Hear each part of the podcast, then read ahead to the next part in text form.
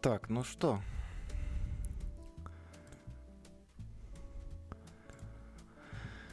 Похоже... На что это похоже? Похоже на то, что мы в сети. Я не знаю, если вдруг кто-то потом будет слушать. Мы, конечно, записываемся еще и отдельно. Но будем надеяться, что и в YouTube тоже звук транслируется. Сложно судить, потому что я даже не могу, честно говоря, проверить. Меня бросает все время на страничку канала. А, именно содержимое стрима не показывает. А вот, я открыл. Да, вроде работает. Прикольно, прикольно. Неожиданно для нас, для всех. Такая история. Так, а, ну что, это подкаст Data Coffee, уважаемые слушатели. Всем привет. Первый экспериментальный э, эпизод, который будет в виде видео-стрима. Уже даже комментарии пошли, представляете, в YouTube. Будет подкаст в YouTube в чате. Звук нормально, говорят. Прекрасно, прекрасно в сети в сети. Да, этот, э, эта запись выйдет отдельно как подкаст потом у нас, э, потому что нужно будет еще и обработать хорошенько. Мало ли вдруг какие-то проблемы с интернетом возникнут в процессе вещания, и где-то может быть теоретически пропадение или пропадание, как правильно, звука. Вот, чтобы этого не было, мы отдельно, конечно, пишем свои дорожки и сделаем подкаст как надо. Вижу, что Мак хочет что-то сказать. Не держи в себе. Э, я не держу в себе. Я бы хотел перейти к новостям, наверное, сразу. Э, и хотел сказать, что первую новость я украл у тебя, Алекс. Негодяй. Э, перезалив ее. Да. Это новость про анализ Альфа Zero и то, как она играет в шахматы. Вот эту новость добавлял. Я ее для тебя добавлял. Ты правильно сделал, что угнал ее. Спасибо, спасибо. Я посмотрел на английскую выжимку, а, то есть у нас добавлена русская выжимка из английской выжимки. Я посмотрел английскую выжимку, оригинальную статью я, честно, не читал. Кстати, в оригинальной статье в качестве авторов участвует Крамник, uh-huh. тот самый. А, вот. Э, ну, вероятно, он участвует на правах, как бы, естественно, шахматного эксперта, прежде всего. Э, и замечательно в этой статье то, что они анализировали, как же AlphaZero играет, то есть соответствует ли концепции, собственно, э, нерестевого подхода к игре, ну, точнее reinforcement mm-hmm. learning, э, каким-то человеческим идеям. И оказалось, что да, соответствует. Они проверяли это на корреляциях, например, исторических. То есть там в 1600-х или каких там годах, я уже врать не буду, как, сколько шахматам лет. Вот, э, там начало партии обычно были там Е4, да, традиционная. Вот, начинали с Е4 и так далее. Е2, Е4, так понимаю. И постепенно оно все начало как бы расширяться, да, то есть там уже в, тысяч... в нашем, на нашем веку э, появились другие разные э, дебюты и так далее. И интересно, что Alpha Zero тоже находит E2 E4 как изначальный дебют, а потом постепенно обучаясь, она тоже находит другие дебюты, которые могут быть также ну, достаточно мощные. Э, помимо этого, интересный момент, они думали, э, как соответствует то, что нейросеть сама себя обучила, то есть, по сути, в reinforcement learning э, сеть играет сама с собой, да? вот, и пытается саму себя победить каким-то образом. Э, они пытаются понять, соответствует это каким-то человеческим э, понятием из тех функций, которые уже были созданы. То есть есть куча э, шахматных тренажеров и шахматных уже созданных э, как при обычных алгоритмов, да, где, соответственно, есть некие функции оценки позиции. Э, и они смотрели вот те человеческие функции, которые мы сами руками сделали там за последние 50 лет, они соответствуют тому, что обучила нейросеть сама себе или нет? И оказалось, что, судя по всему, да. То есть нейросеть также выделяет позиции там. Есть для меня это шахматный мир совершенно э, неизвестен, но есть какая-то штука, называется material. Это что-то типа оценки позиции, то есть наличие, сколько в данный момент у игрока фигур, э, какой они грубо говоря силы э, и тому подобные вещи, то есть базовый материал игры. Вот. И, например, там сеть явно на начальных этапах обучения пытается максимизировать, судя по всему, эту метрику. Как и человек, который учится шахматам. То есть человек там раньше, да, он играл в шахматы, пытаясь максимизировать, собственно, там uh-huh. фигуры. Уже потом там какие-то другие части этой э, целевой функции максимизируются. Понятно, что это лишь корреляция, да, но она довольно сильна. То есть, как бы, это не означает, что, типа, сеть поняла, что нужно именно это оптимизировать, потому что люди так делают. Нет, она это поняла чудесным образом, играя сама с собой. И вот это, конечно, потрясающе. То есть, сеть играя сама собой, воспроизводит, как нам кажется, или мы хотим надеяться, человеческой концепции ну, некого шахматного мышления. Какая-то магия, на самом деле. Я тоже слушаю. Хорошо, что да. хоть один э, из, из нас троих может хотя бы объяснить или э, попытаться да, рассказать остальным, что это такое. Для меня тоже это звучит все как магия, когда что-то учится само понятно в целом э, концепция, но вот э, чуть, как сказать, чуть глубже окунуться не получается. Наверное, нужно на это потратить время, но мне, честно сказать, вот именно эта статья, именно про Альфа Зиро, не кажется такой магией. То есть, как я понимаю, Альфа Зиро там достаточно много есть посылок, связанных с тем, что Альфа Зиро знает, грубо говоря, uh-huh. правила. Да? То есть у нее есть правила, возможно, даже есть какие-то дебюты, там уже изначально и показанные. Не буду врать, но я предполагаю, что она, грубо говоря, не такая глупая, как если вот та нейросеть, которая играла в Марио сама собой. Вот здесь, правда, для меня магия. То есть нейросеть, хм. анализируя изображение, да, и имея лишь одну целевую функцию, то есть э, она ее выводит, к счастью, не из изображения, да, то есть она не знает, что over это конец. У нее есть некая целевая функция, как-то, не знаю, подольше жить или побольше получить очков, да, то есть целевая функция известна. Вот, но все равно, как она это делает, исходя из именно изображения, для меня вот это больше магия. Ну, и то, и то магия, будем честны. Да все, и наука когда-то была магией. Наверное, просто это сжигали. Ну, кстати, по поводу Марио, прикольно. Я вот не помню что-то такого кейса. Это достаточно интересно. Мне интересно, сколько времени ушло на то, чтобы этой нейросети понять, как бы, даже не понять, а вообще достигнуть цели, да, пройти игру. То есть, вероятно, первые шаги ее были ошибочные, она ошибалась, там запускалось что-то заново. Как, как ей нужно же было понять, что, что от нее требуется в этом вопросе. Ну, собственно, да. Ну, то есть прикольно, что в Думе, да, изначально целевая функция, типа, максима- максимальное количество здоровья, например, то есть в Думе они поставили целевую функцию первую, не mm. умирать. И оптимальный выход был стоять на месте mm. и все. То есть это оптимальная стратегия для неумирания как можно более долгое время. Потом уже они начали пенализировать, я так понимаю, руками, да, там, время стоять на месте и так далее, и тогда уже решить А там патроны не кончались в Думе? Нет, так она стояла на месте. А, они вообще не надо было ничего делать. То есть, а, оригинально. Да, да, да. То есть первый уровень Дума, ты стоишь, и перед тобой спиной несколько человек, я даже его помню. Вот. Зачем в них стрелять, если можно максимально долго стоять на ну, месте да, и тем самым максимизировать эту функцию? Потому что любой KPI, да, можно использовать против системы. Да, прикольно, интересно. Я в части нейросетей еще одну новость закидывал в наш списочек э, от NVIDIA.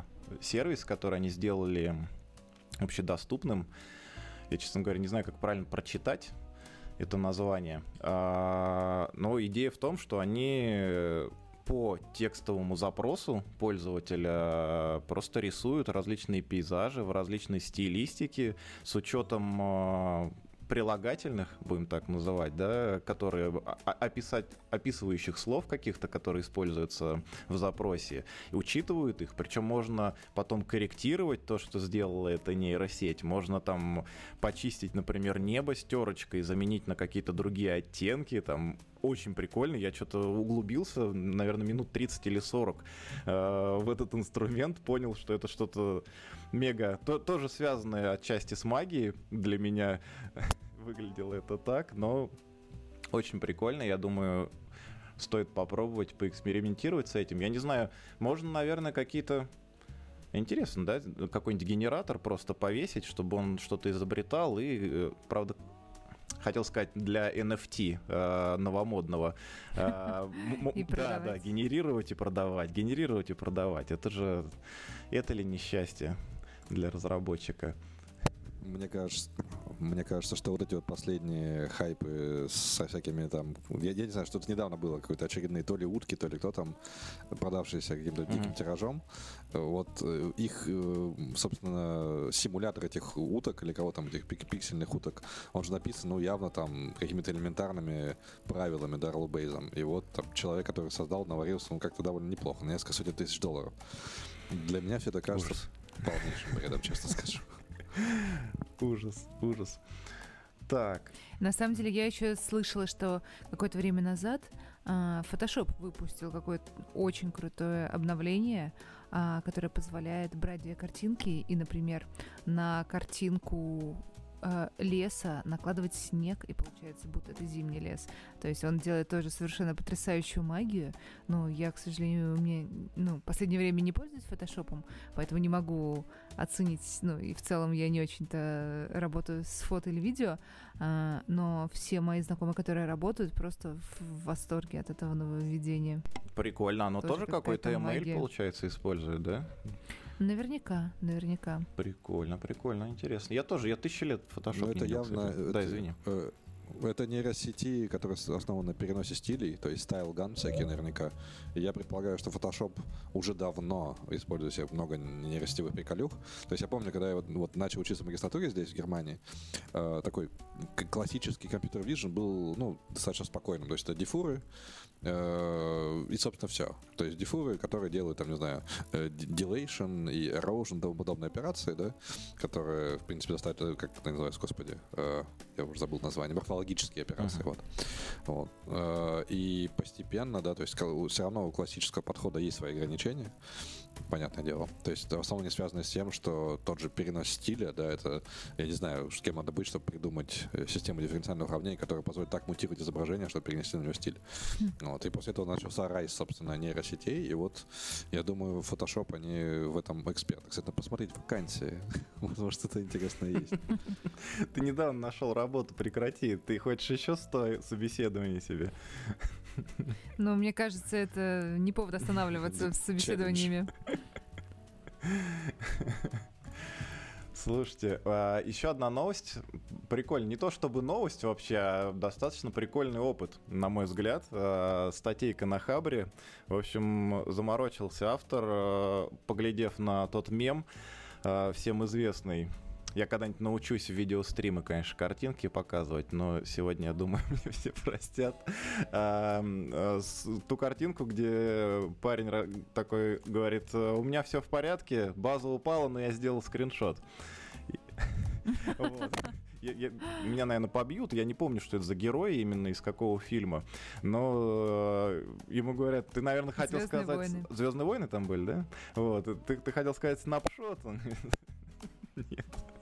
В общем, автор статьи заморочился и подумал, а что можно интересного сделать действительно продумывая как бы эту идею, да, и э, прорабатывая. И он сделал на основе картинки а, некую базу данных, а, именно визуальную. Идея его была в том, что каждая часть этой картинки должна э, быть понятна не только как бы для машины, да, не только удобной для чтения машины, но и для того, чтобы человек, глядя на нее, тоже какую-то часть информации мог считать.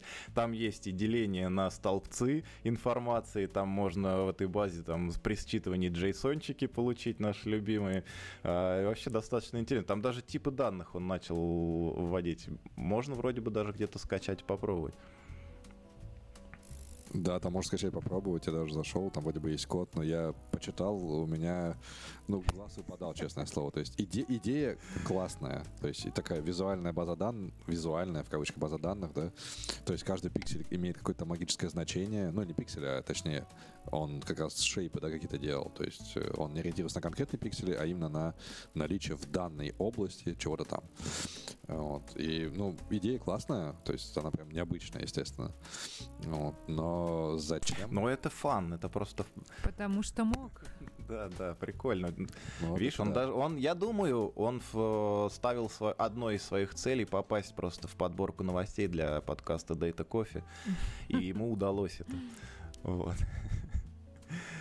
А, Еще прикольная статья. Э, Я не знаю, кстати, вы успели почитать или нет. Я вот прям очень по диагонали э, почитал. Но мне вообще как бы идея очень близка. А, Начну издалека. Вчера вышел новый альбом Оксимирона, о котором начали писать э, во всех соцсетях, и мне написали несколько, А ты его несколько слушал? людей. Я, я послушал полторы песни, это на все, на что меня хватило. Я, ну, скажем так, далеко не фанат вообще этого а, жанра музы- музыкального. Но а, статья, как ни странно, связана с э, этим. А, в статье, в общем, э, статья, где была, сейчас я поищу, а, в газете или сайте The Guardian.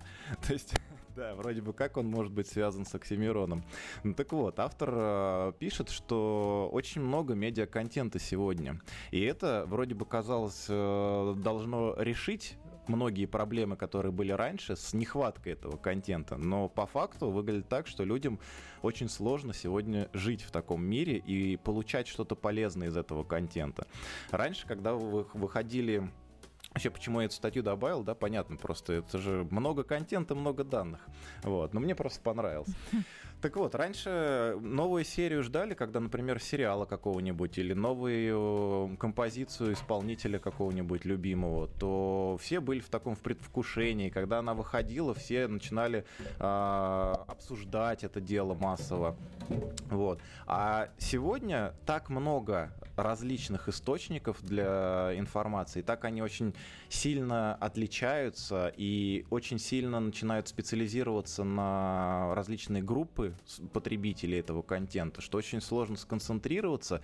И очень большая проблема, что невозможно зачастую невозможно пообщаться. Раньше, когда выходит, например, «Матрица 2», я не знаю, помните этот момент, или «Матрица 1», когда вышла, когда начала раскручиваться сильно, а, у всех были обсуждения, все друг с другом делились идеями своими, навеянными этим фильмом. Там, и, ну, есть такие какие-то вещи, которые вот именно заставляли людей друг с другом разговаривать и коммуницировать.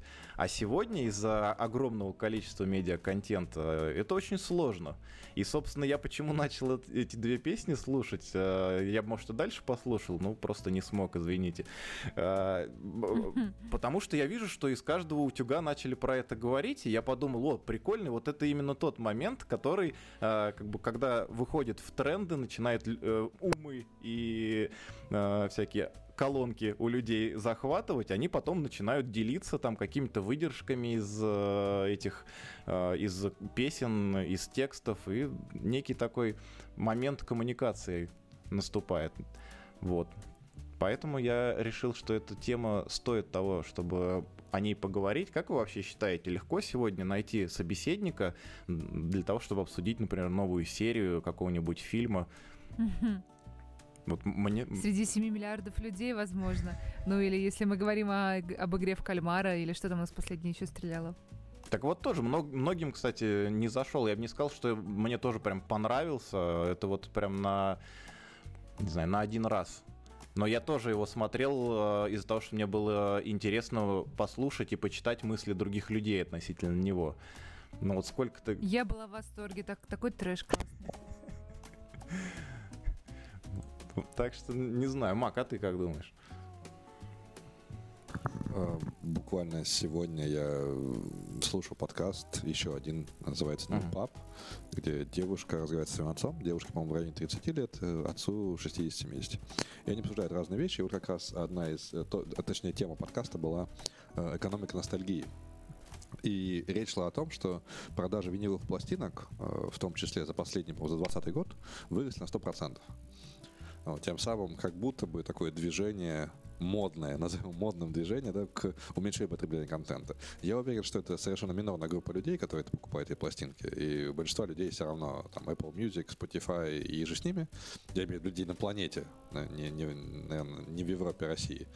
Вот, я не знаю, какой сервис музыки, например, у Китая э, или у Кореи, Японии, да, у них свои. Ну, вот, э, ну, наверняка все это основано на стримах. И Мне кажется, вот этот взрыв э, количества контента, он произошел уже давно. И, наверное, даже хорошо в том плане, что э, в конце концов мы создаем инструменты для того, чтобы бороться с этой огромной энтропией во Вселенной. Создавая новый подкаст, мне кажется, мы не боремся с энтропией. Но создаем новый подкаст, да, мы не боимся. На самом деле это был од- один из концернов, на самом деле, создавать новый подкаст. Типа, не, за- зачем, если можно участвовать в чужих подкастах, например. Если все остальные мы еще не прослушали. Это тоже, да. Ну да, да. Э, То есть в какой-то момент я, я тоже для себя, я помню, когда работал админом, это была первая работа, я был помощником админа в сети кинотеатров. И я сидел тогда, еще скачивал HTML документацию на какой-то там сетевой стек. Э, Ко мне подошел старший админ, спросил, что я делаю. Вот, я сказал, ну, объяснил ему, что я делаю. Он сказал, ты никогда этого не прочтешь. Вот, он никогда, я тебе зуб даю. Но я был молод юный, я сказал, не, я прочту по-любому. Естественно, я никогда не прочел. И мне стоило больших усилий все в какой-то момент признаться, что, ну нет, я не прочту всех книг, всех фильмов, не прочитаю всех статей. Это было довольно болезненное ощущение. Но, однако, это наш мир, в котором, то есть, мы родились, и уже контента было слишком много. Вот, сейчас его просто больше, и, ну, это еще одна экономика выбора контента, который мы все делаем. То есть мы все свои выборы осуществляем, и это, они зачастую эко- экономические, да, то есть наше время — деньги для кого-то, для тех же создателей. Поэтому то есть это некая данность, и я не могу сказать, это плохо или хорошо, это данность, это и едва ли правда, она да. поменяется. Тут с этим уже сложно Ну, вот мы, например, а, внутри ВК а, используем а, такой, как это, способ сравнения, например, соцсетей, это количество времени, проведенных в нем. М, То есть како- какой бы а, какой бы трешатиной не занимался человек, если он провел в, твое- в твоем сервисе, там, не знаю, 60 минут, глядя на то, как, не знаю, спят котики, то твой контент уже хороший, твоя соцсеточка выстреливает. А если он через э, полторы минуты устал слушать про квантовую физику, то не выстреливает. Ну, Это как с тем самым игровым ретеншеном, да? Это тоже ретеншн. да, да. Интересно. Давайте о чем-нибудь, давайте о чем-нибудь, о чем-нибудь а, более жизнеутверждающем, наверное. Есть у нас что-нибудь жизнеутверждающее сегодня? Прям У меня Давай. короткая новость вот в продолжение той, что только что была. Э, Винам снова пытается оживить. Вот в очередной раз можно вписаться да, на, на тестирование, на бета-тестирование. Я не вписался еще, но я бы хотел. И в комментариях статьи я нашел, что есть э, и- типа инструмент, в общем, это, грубо говоря, такой reskin э, плеер для Spotify, который просто представляет себе такой интерфейс Винампа, видимо, на, на электроне, но который, собственно, выполняет какие-то минимальные функции Spotify. Вот, вот этой штукой заинтересовался. Ну, у меня, кстати... Ну, да, Винамп- извини, я думал, да. ты закончил. Говори, говори. Я просто хотел сказать, Winamp one love это было вот долгое время. Ну да, да. Конечно, у всех, мне кажется. Там не было никакой альтернативы Винампу. Ну, потом еще появился какой-то AIMP, был еще что-то. Но а, вот по поводу Винампа я хотел сказать, сегодня же все-таки мир или окружение наше, все это стриминг сервисы, это Spotify, Apple Music, там еще Google Music, VK Music, Сбер Music, каких только нет. А, так вот, этот Winamp, он а, интегрируется с... а, будет интегрироваться с какими-то вот стриминговыми сервисами, ты не знаешь? Или он ну, опять как, как по старинке будет только локальные mp3-шки игры? Э, Этот вопрос задают мп3-шки. все. И- судя по всему, говорят, что и локальные патришки изначально, я уверен, что под давлением комьюнити они будут М. как бы сообразя, что нужно делать. Тем более, что в Винампе уже тогда были плагины, позволяющие подтягивать стримы. То есть, опять-таки, Ну, получить так что- Винамп мы сможем только из Стора, да? Потому что он будет официально везде запрещен. Собрать, э, собрать из исходников не получится, он его не это, не выложили в open source. Было бы забавно. А, еще коротенькая новость, если то мне понравилась э, заметка о том, что объединились компании крупные, Яндекс, Apple, там Google, Amazon, может еще кто-то, и решили вместе работать над единым стандартом для умного дома. А, если кто... Сразу вспоминается картинка из XKCD, что у нас 18 разных форматов, давайте придумаем один общий. Теперь у нас 19 разных форматов. Ну, это, это да, это возможно такой путь на самом деле. Но я вспомнил наш э, эпизод, где к нам приходил, я забыл, Вадим, да? А, Вадим. Рассказывал про то, как это устроено. И на самом деле, на мой взгляд, это все боли, проблемы сплошные с э, кучей всяких стандартов, производителей, которые не, не то что не будут, а не особо и хотят договариваться, потому что им нужно свои устройства, свои хабы продвигать. У, там, у Apple в iOS своя э, вселенная, у остальных там у Xiaomi своя и так далее. Это, мне кажется, боль. Интересно, что они это делают на базе организации, которая раньше называлась Zigbee Альянс. То есть Ой, это что-то беспроводное самый... было. Да, это самый распространенный э, способ коммуникации между умными устройствами сейчас, ну то есть как бы Wi-Fi Э, и ZigBee. Wi-Fi, понятно, что занимает э, слоты, поэтому э, менее удобен, если у тебя действительно умный дом, а не просто одно-два умных устройства. Соответственно, ну вот, по крайней мере, у меня весь умный дом на ZigBee. И меня смущает, что в скобочках написано ранее ZigBee Alliance, а сейчас Connectivity Standards Alliance. То есть они не будут идти от уже существующего распространенного формата, я так понимаю, и, не знаю. А сделать какой-то свой собственный крутой с USB-C или чего там, Lightning. Так, чтобы это точно можно было купить только в ресторе и еще... Ну, свой собственный, да, это всегда проблема. Как бы одно дело развивать что-то уже существующее, что уже хоть какую-то поддержку, да, в каких-то устройствах имеет, и пытаться там привлекать других, какие-то мосты налаживать, да, коммуникацию. А когда вы совсем новое собираетесь делать, это сложный, мне кажется, путь. путь. С другой стороны, компании не маленькие, они, наверное, могут себе позволить делать что-то с нуля. Сложно понять, что из этого получится, но мне кажется, вообще идея хорошая. Да, да. Это в любом случае хорошая идея. Ну а по поводу USB-C, раз уж ты заговорила, э, у нас есть еще одна новость на эту тему, которая э, из Евросоюза, по-моему, да, пришла о том, что там приняли решение унифицировать э, значит, разъемы для телефонов и носимых, не, не носимых устройств, только телефоны, по-моему, там фигурировали, хотят сделать единым, да, только хотят телефона, сделать да. единым разъем USB-C. И, на мой взгляд, это провал, как ни странно. Это Почему? Почему провал, так мне кажется, регулятор. Ну, во-первых, у меня, давай с самого простого начнем. У меня очень много проводов для зарядки Lightning.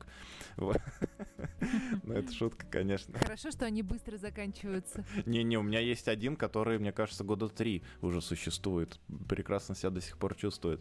Но на самом деле это все хохмочки, да. По поводу USB-C в качестве единого стандарта, мне кажется, и это собственно, насколько я читал в новости и в комментариях, многие такой же придерживаются идеи, что утвердив что-то одно в качестве единого стандарта, очень сложно потом будет передвигаться на что-то новое.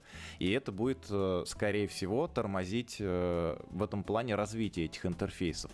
С другой стороны, может быть, сегодня это уже не, не очень плохая идея, потому что на сегодняшний день очень много устройств э, беспроводными и зарядками обладают, и беспроводными коммуникациями, там Wi-Fi, Bluetooth для подключения к компьютеру или к другим устройствам. И в этой части, может быть, и не так сильно действительно будет заметно. Но мне кажется... Возможно, это последний проводочек, который у нас будет.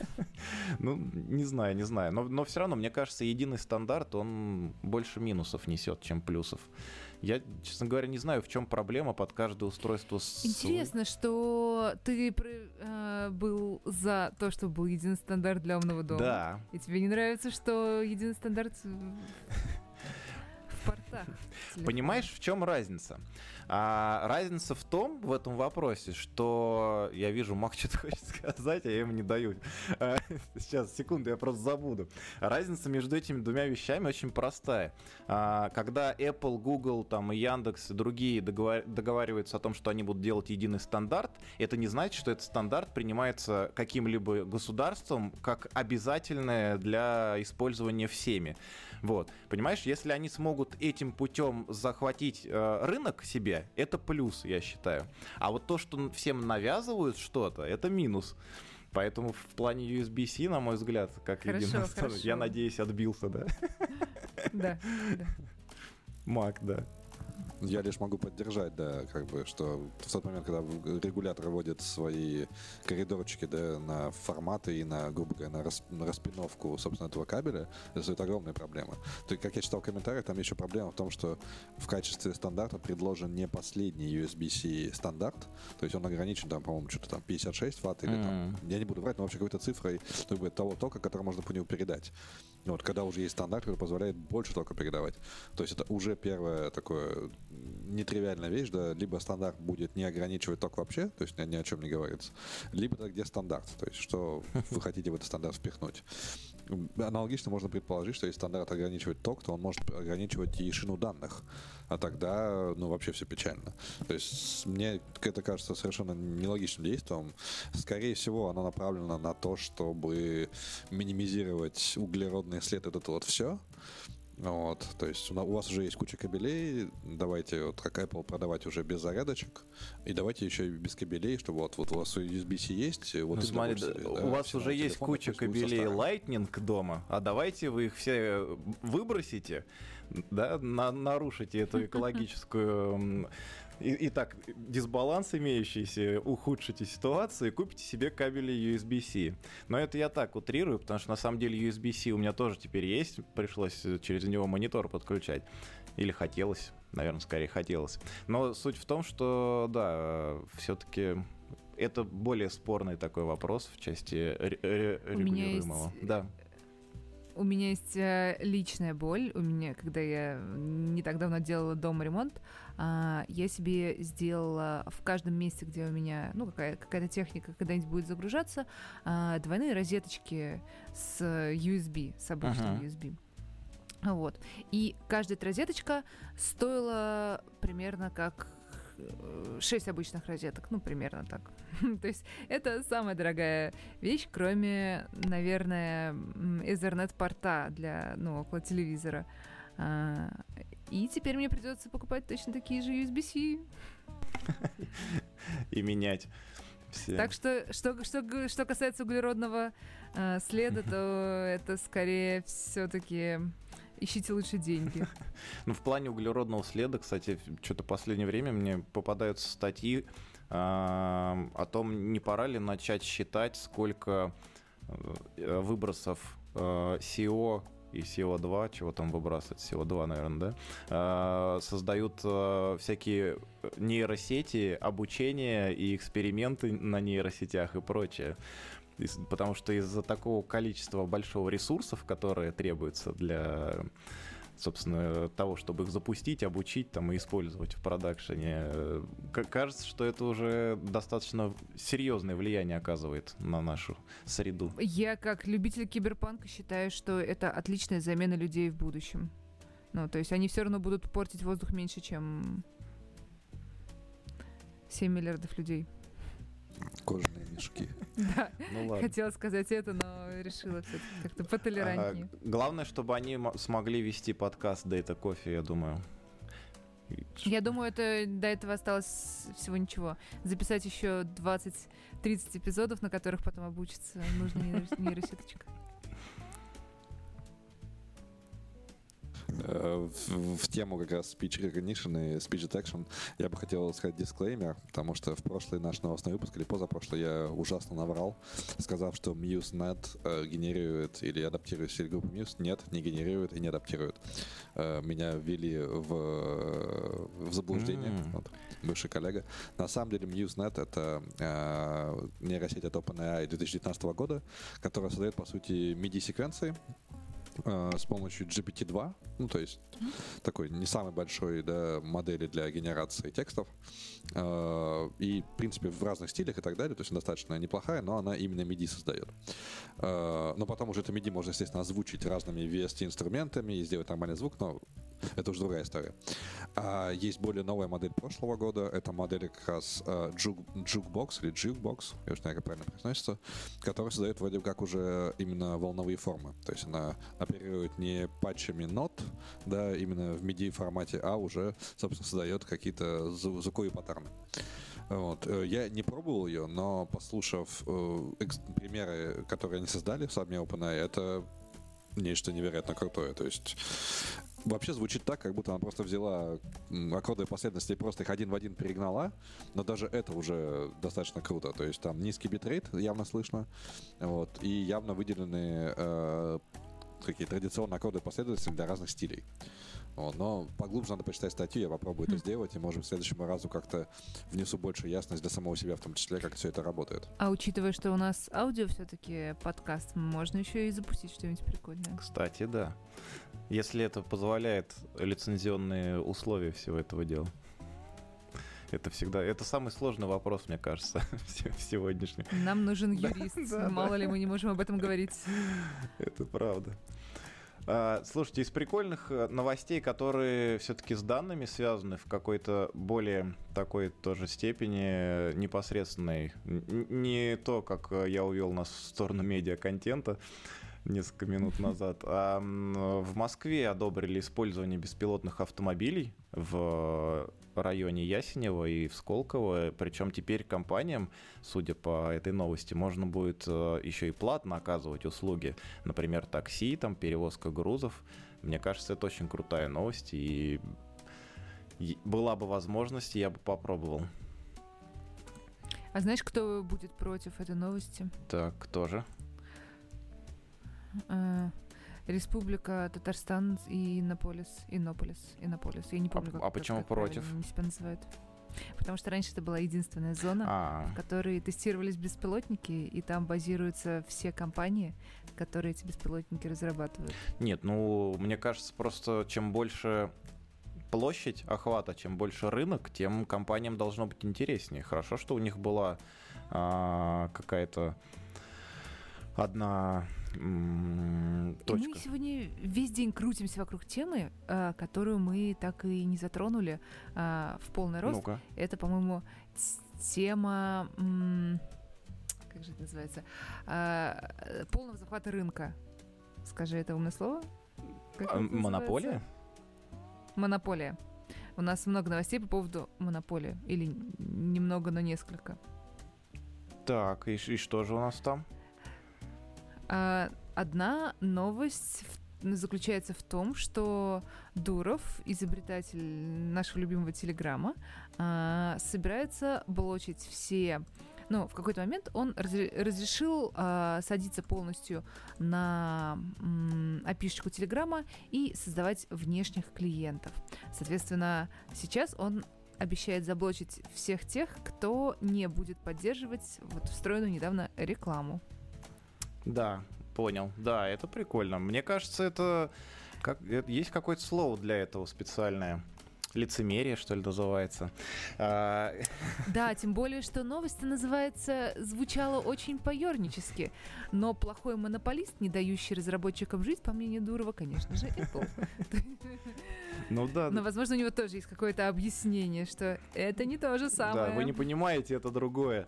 А, Мы, мы с вами разные, да. Ну не, на самом деле это очень странно. Мне кажется, что как минимум нужно было разработчикам сторонних клиентов, сторонних приложений дать возможность альтернативы какой-то. То есть не однозначно жестко таким образом а, обрубать возможность э, вообще работы с Телеграмом, что вы только берете рекламу от нас, и у вас другого способа нет. Я, может быть, я плохо читал и недостаточно глубоко разобрался в, это- в этой новости. Может быть, у них такое есть, но я, насколько понял, нету.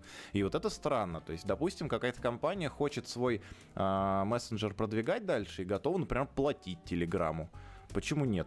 Если она будет какие-то свои фишечки выпускать, которые будут пользоваться популярностью, и люди будут скачивать именно их клиента для соцсети, то в чем проблема, если этот а, разработчик будет платить вам? Вот тут мне не совсем понятно, почему нет такой возможности. Кажется, ему стоило всего лишь процент небольшой предложить тем, кто его поддержит. Ну, они и так, насколько я понимаю, там не очень в плюсе во, во всей этой истории. И пока просто сжигали деньги, он все искал, какие, какие пути и способы есть э, заработка. И вот внедряли эти платежи через Telegram, которые, насколько я понимаю, не очень-то популярны до сегодняшнего дня. Вот теперь, наверное, пришла очередь рекламы. Да, у нас есть еще пара, кстати, новостей а, из мира монополистов. Так, Мак, так. ты хотел что-то сказать еще по поводу этой новости, да?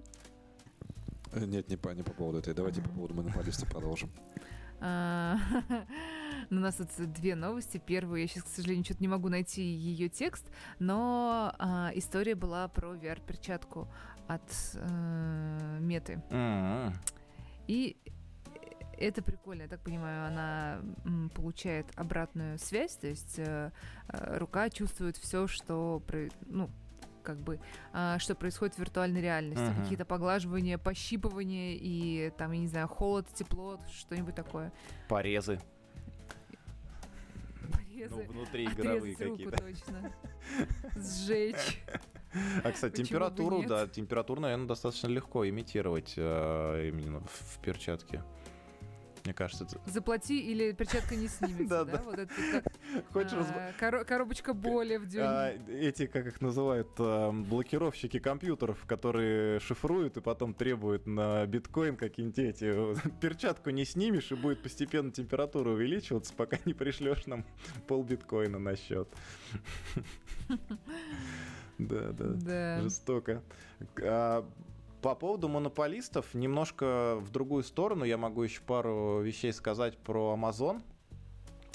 А, Я добавлял пару новостей в наш списочек. А, Это, во-первых, что в Glue сервисе появились а, проверки и контроль качества. Там есть такие правила теперь, rules на качество данных.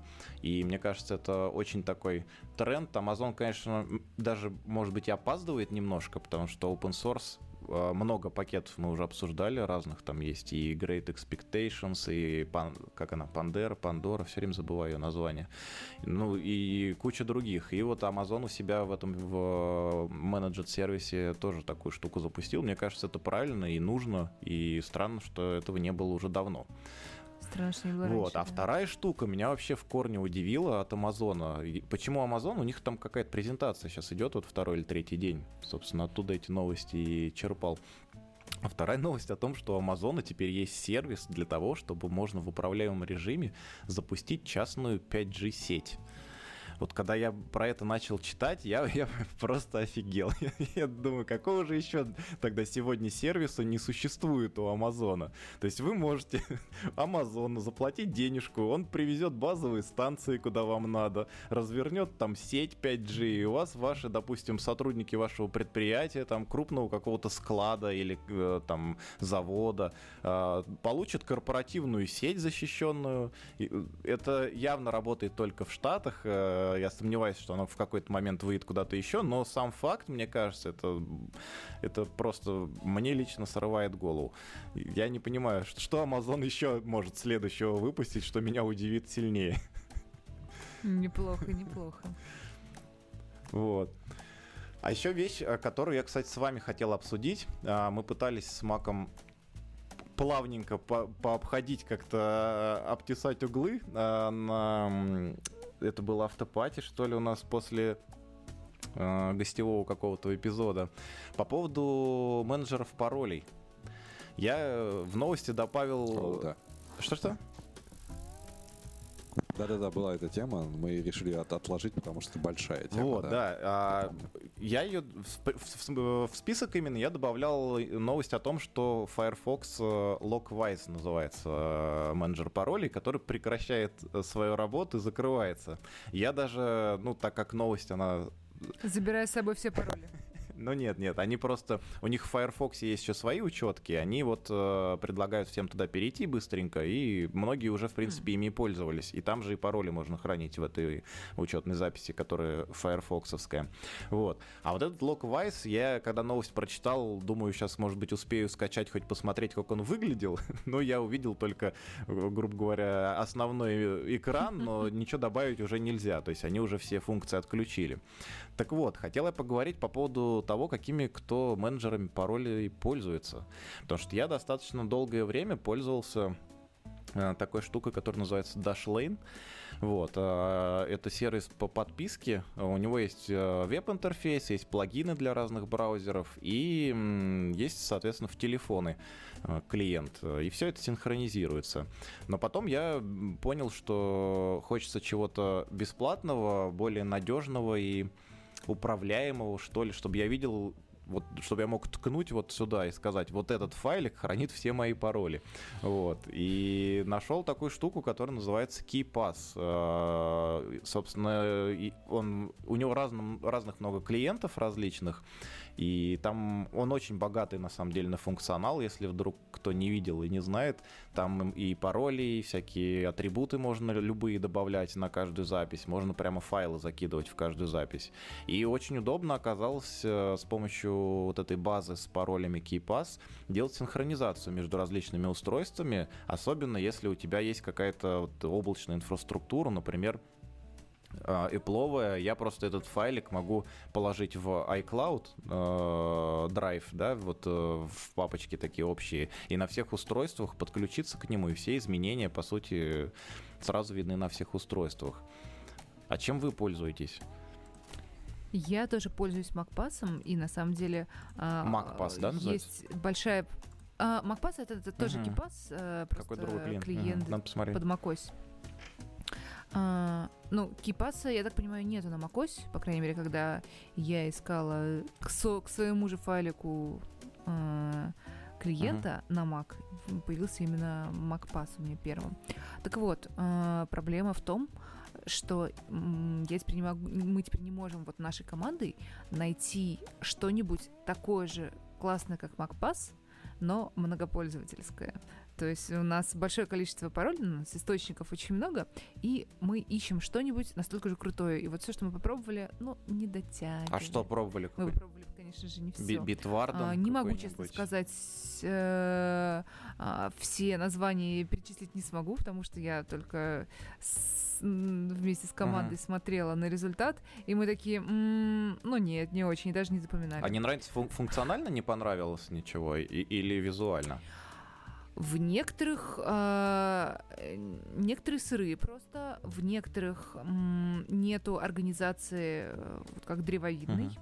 например, э, какие-то некрасивые, я uh-huh. не знаю, выглядят ста- старов, каких-то недостаточно Uh, недостаточно защищенные, mm. там еще что-нибудь, все что угодно. В общем, пока мы в поиске своего корпоративного хранилище паролей. Понял. Но я вот видел Bitwarden, в принципе, неплохой, мне кажется. Я именно в плане хранения а, еще много у кого используется OnePassword.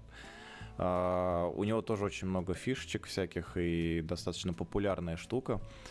И это вот в плане корпоративного, да, что-то производственного. А личного я вот KeyPass XC нашел. Я не знаю, есть ли именно KeyPass просто, а есть KeyPass X, есть отдельно KeyPass XC, и вот я именно пользуюсь XC. А, а MacPass надо поискать. Я даже, честно говоря, не видел его ни разу. Может быть, он мне тоже понравится, я не смогу больше ни с чем. Не могу тебе показать там пароли. Логично. Мак, а у тебя что в плане паролей? Где? Было бы забавно, если бы у меня был MacPass, но нет. Э, у меня KeePass XC, э, вот, и я когда первый раз поставил еще давно э, KeePass просто, по-моему, это был, потом был KeePass 2, потом KeePass X, потом KeePass XC. Честно сказать, то есть я им пользуюсь, но вот именно это обилие клиентов, казалось бы, KeePass XC, он вроде open source, оно немножечко меня напрягает в том плане, что а точно ли он типа безопасный, потому что столько много типа имплементаций. ну вот, это меня смущает, но я продолжаю им пользоваться. Тем не менее, ну да, KeePass. Э, я удивлен, что в большинстве дискуссий, которые я слышу по этому поводу, KeePass вообще не упоминался. То есть это инструмент, который, видимо, знаком не так многим. Что, наверное, и хорошо. Uh-huh. С другой стороны, если его будут пользоваться многие, то скорее тут там найдется баги какие-нибудь и утечки, что, наверное, хорошо для комьюнити. Но вроде пока не скомпрометирован, так что продолжаем. Ну да, да, это, кстати, тоже одним из факторов основных был, когда я искал что-нибудь как замену, что я не видел именно каких-то может быть, мелкие какие-то были, где-то проскакивали новости о том, что проблемы кто-то замечал, но вот серьезных я не видел случаев компрометации именно баз, паролей. Это правда. Кстати, если нас сейчас еще слушают на стриме, вот в чате, может быть, расскажут, кто, кто чем пользуется, потому что, правда, интересно. И особенно в плане многопользовательском тоже. потому что такой продакшн ready для компании это очень важная Есть штука. еще штука, сейчас скажу, Что? я э, не особо смотрел глубоко, но где-то натыкался. Volt называется. По-моему, от компании HashiCorp. Volt, то есть хранилище, вот, и там, э, я вот не знаю, с Bitwarden как обстоят дела, но вот именно с этим Волтом им можно еще и программно, с него можно программно стягивать что-нибудь, можно программно запускать там какую-нибудь ротацию паролей, там, ну, много всяких фич. Ну, а Мгм. еще у меня, так как сейчас все в Амазоне, то э, там свои есть секреты, но они чисто, чисто для сервисов. Там тоже есть ротация свои и прочее, но вот именно пользоваться как пользователь этим неудобно и невозможно, мне кажется. Вот. Нам в чате подсказывают, что лайфхак можно использовать просто везде один пароль, и все будет хорошо. Ну, кстати, да. Точно. А в итоге-то на всю базу с этим кипасом или любым другим софтом э, пароль-то все равно один мастер, который для входа используется. Так что это сложно просто, что у разных... Но можно еще файлик же под- подкладывать, этот мастер-файл. Ну да, да. То есть, типа, пароль и мастер-файл уже два фактора. Как бы. А, а еще смс чтобы на телефон приходил. Вообще крутяк. Так, а что у нас тут еще, чтобы нам в наш часто намеченный уложиться? Я могу подхватить короткими Давай. новостями. Э. Во-первых, передаю э, Паше привет. Вот и две новости про JetBrains сегодня, которые мне упали на почту. Который Это, Паша прислал. э, Нет? Нет, кстати, прислал не Паша, я подписан просто на JetBrains рассылку. Вот. э, Во-первых, Data- Dataspell вышел, как я понял, в релиз для всех, то есть не только в ограниченную бету, как я понял, для определенного круга, то есть кто-то получал доступ, кто-то нет. Я, честно сказать, еще не пользовался, хочу по- вот как раз сейчас хочу попользоваться, потому что радует доступ Мгм. для всех. Ну и отдельно, что меня больше всего порадовало, чем я, правда, интернет пользоваться не буду, потому что уже вся инфраструктура подобная на Visual Studio Code работает у меня. Это JetBrains Gateway. Это, собственно, сервер для удаленной разработки. Вот, по сути, как я понял, SSH-туннель. Э, Вот, и, собственно, работает все, все, все как, как в лучших традициях. Вот. Единственное, что эта штука да, только, как я понял, доступна в paid subscription. Вот, я же до сих пор пользуюсь PyCharm и IntelliJ Community бесплатненько. Edition. Вот. Слушай, а объясни мне, вот Да. человеку немножко далекому от, от этих инструментов, э, чем SSH-то не устраивает? Ну, то есть, если мы хотим э, Э, да нет, разработку вс- вести всем удаленно, ну, я могу SSH, там, плюс X, плюс Y, э, и, все. И я даже Sublime могу запустить на удаленной машине, и, и все. Но одно дело SSH плюс X, то есть ты будешь прокидывать весь, э, всю, всю эту, эту штуку с отрисовкой Да. окна, а так ты будешь прокидывать только, только команды, собственно, которые специфичны для данного окна. То есть у тебя рендерится э, интерфейс на клиенте, да, а ты только получаешь изменения этого интерфейса. То есть Visual Studio Code это, ну, блин, потрясающая штука. То есть мне нужно, например, запустить тре- тренировку какой-нибудь машины, тренировку модели, да, там, может что-нибудь дебажить, что-нибудь большое, что у меня локальная машина точно не потянет. Ну вот в этом случае Visual Studio Code на удаленной тачке просто решает проблему потрясающе. Ну, не знаю, не знаю. Я все равно пока не понимаю. Ну, как бы мы не в том, мне кажется, сейчас времени и мире живем, чтобы чуть-чуть экономить э, на этом, на- Это- передаче там кусочков окна. Это, это вы в России живете в таком мире, а мы тут в Германии довольствуемся узкими каналами. И если я SSH плюс X прокидываю, то у меня все тормозит бешено. А если прокидываю тоннель э, в Visual Studio Code, то все А. отлично ну, поддергивается, но все-таки Интересно. работает. Мы То есть как мы тут живем возвращаемся на к узких вопросу. каналах. Возвращаемся к вопросу, про который мы очень хотели а, послушать себя, но, видимо, сегодня уже не успеем. Про то, как у вас в Германии обстоит дело с IT, с, с инфраструктурой Да-да. и вот со всеми болями. Да, это отдельно. Э, Но мы потом как-нибудь обсудим. Я хотел еще вернуться чуть к теме данных. Тоже короткая новость, которая лично меня радует, так как, типа, на специалиста по прикладной математике, специалист, это, конечно, сильно сказано. Вот, но, э, в общем, Intel э, опубликовал новость о том, что они оптимизировали код какой-то части NumPy, то есть несколько математических функций, типа синусы, косинусы, синус h, тангенс, косинус h и так далее, и tan h, ну еще несколько штук, там 17, по-моему, что ли. Вот, э, так что они используют векторные инструкции расширения AVX 512 и ускорение в, этой, в этом случае достигается в 17-30 раз. Увидев это, я, честно говоря, в шоке. То есть подобное ускорение в обработке плавающей точки — это шикарно. Единственная проблема, как я понимаю, что это, во-первых, э, частично open source.